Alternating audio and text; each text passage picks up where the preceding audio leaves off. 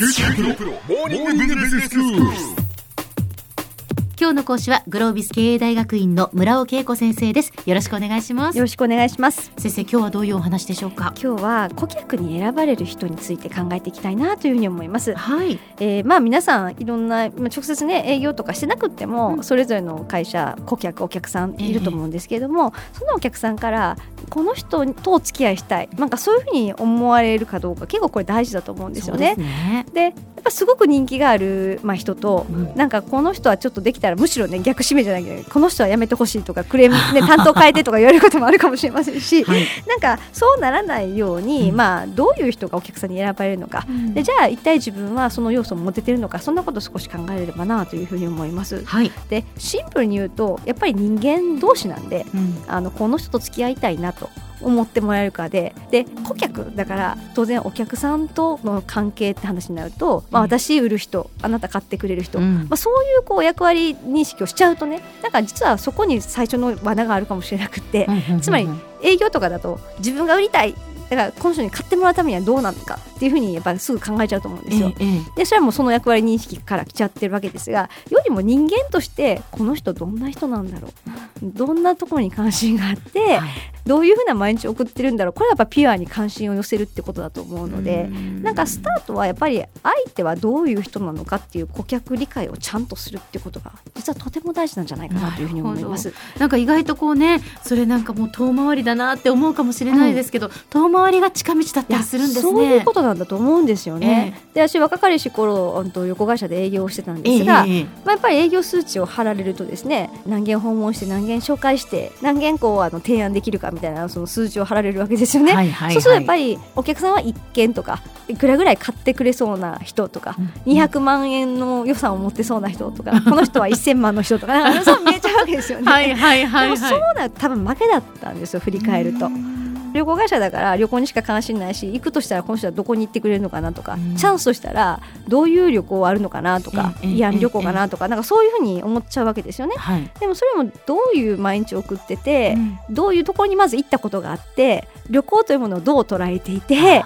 旅行に何を求めてるのかとか多分そっちからちゃんと入っとかないと、うん。まあ、本当の意味で多分そのいい提案はできなかったんでしょうね。うん当時の私は多分なのでどこ行きたいですかとか、ええ。何を考えてそんなことばかり。一番ダイレクトに数字につながるとこばっかり聞いてましたけれども、ええピュアにやっぱりその関心を寄せてっていうところはやっぱできなかったなって改めて思います。うん。でそうするとやっぱり自分はその人に何の役に立てるのかっていうやっぱり役に立ちたいっていう思いが実はとても大事でええ。なのでそういったその基本姿勢としての、まあ、自分はこの人にどういう価値が出せるのかどういうことをしたらこの人は役に立ったと思って、う嬉しがってくれるのかなんかそういったところを改めてやっぱり意識することってすごく大事なんじゃないかなとも思います。はいでじゃあ顧客のことを知るってどんなことなのってことだと思うんですよね。えええ例えば B2B のビジネスであれば企業のビジネスであれば、まあ、その人が今やってる仕事業界ってどれぐらい成長してるのかとか、どれぐらいの市場規模なのかとかあるいはお客さんだけどそのお客さんのお客さんってどういう人取引先ってどんなとこなんだろうとか。はいはい。あるいはお客さんの競合ってどういうところが競合なんだろう。だつまりお客さんが見てる世界感じてる世界は一体どういう世界を感じてるんだろうっていうところを理解しなないとお客さんのやっぱ立場にこう自分がなるっていうことですね。そうなんです、ええ。あとそのお客さんの会社そのものの特徴的な部分とか、強みとか、まあ、あるいはこうお客さんの会社が抱えている課題は何なのかとか、うんなんかやっぱそんなところは最低限理解しておかないとダメなんじゃないかなというふうにも思います。はいあとはやっぱりお客さんもその人がどれだけ自分のことを知ろうとしている努力をしているかって伝わってるんですよね。わかりますよね。わかるんそういうですよの。ええ感じるし、ええいろいろ聞いてきてくれることが、はいなんかこう自分の営業の数字につながることじゃなくって、ええなんかこうどんだけ自分にピュアな関心を寄せてくれて、うんうんと知る努力をしてもっといい提案をするためにもっとこんなこと知りたいと思ってくれてるかってやっぱうんこうすべて伝わっちゃうんですよ人間だから。そうすねそうするとせっかくだったらこの人から買いたいな、そんな感じになるわけですよね。確かに確かに。で特に扱ってる商材が差がないものまさに私は旅行だったんで旅行なんてそうなんですよ。どこのホテルもどこの旅行会社も手配できますし、ええ JR の切符とか飛行機もどこでも手配できちゃうので、はいはいまあ、基本的に私から買わなくても違う会社に行ったらそこで買えるしって話なんですよねうん旅行とかっていうのは。ええでそうすると最後は同じ商品だったらどうせならこの人と付き合いしたいなみたいな風に選んでもらえたらいいわけですよね。でもっと言うとお客さんがこの人こんなに自分のこと知ってくれる努力したしこんだけ自分のためにやってくれてるから、ええ逆に自分もこの人に返してあげたいなってお客さんが思ってくれたらとてもいいので営業で言うとこの人の売り上げに貢献したいって思ってもらえちゃったりとか、まあ、そうだと超理想的かなというふうに思います。ね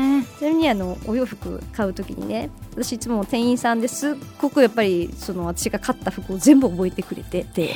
でもう10年ぐらいのお付き合いなんですけど、はい。私以上に私のクローゼットを知ってるんですよね。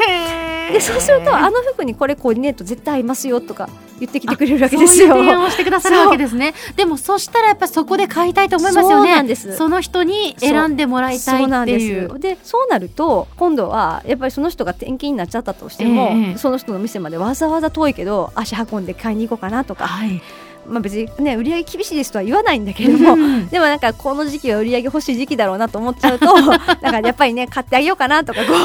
思っちゃったりでもそういうのを客観的に自分で認識してあこういう風になるとなんかお客さんが自分のためにとか思ってくれるんだななんてことを思っちゃうわけですよね。なるほど。で当然紹介ってそういうことですよね。この人だったら安心して自分の大事な人を紹介できると思うから紹介してもらえるので、えええ。でもそうするとやっぱり提案力云々というよりも人としてどれだけ必死になってくれてるかっていうのが実は原点なんじゃないかなというふうにも思います。はいでじゃあそういうふうにやっぱり選ばれる人になりたいと思うわけですが、うんどんなことを意識すると改めて考えるといいかっていうところで見るとまずやっぱり自分自身はどんな価値を相手に提供したいのかあれどういうことがどういう貢献ができるのかっていう、うん。なんかそういうワードであの改めて自分の仕事を意味づけていくっていうか確認するそんなこととても大事かなというふうにも思います。はい。あとは短期的なやっぱり売り上げじゃなくって、うん。まあ、よくライフタイムバリューっていうふうに言いますけれども長期目線で長いことをかけて関係性を作って、うんとまあ、そのお客さんに貢献するみたいな形でできるだけ長期目線で考える。そんなこともとても大事だと思いますし、よくギブアンドテイクって言いますが、ええ。テイクなくてもギブアンドギブでなんかこう自分がひたすら貢献でいくことないかって、まあ、そんなマインドセットがとても大事なんじゃないかなというふうに思います。では先生今日のまとめをお願いしますはい、えー自分がどうしたいじゃなくて主語をお客さんに変えてお客さんとか顧客に変えてお客様はどうしてほしいのかそんなところの立場から考える癖を、まあ、つけていくということがとても大事なのではないかなと思います。今日の講師はグロービス経営大学院の村尾恵子先生でしたどうもありがとうございましたありがとうございました。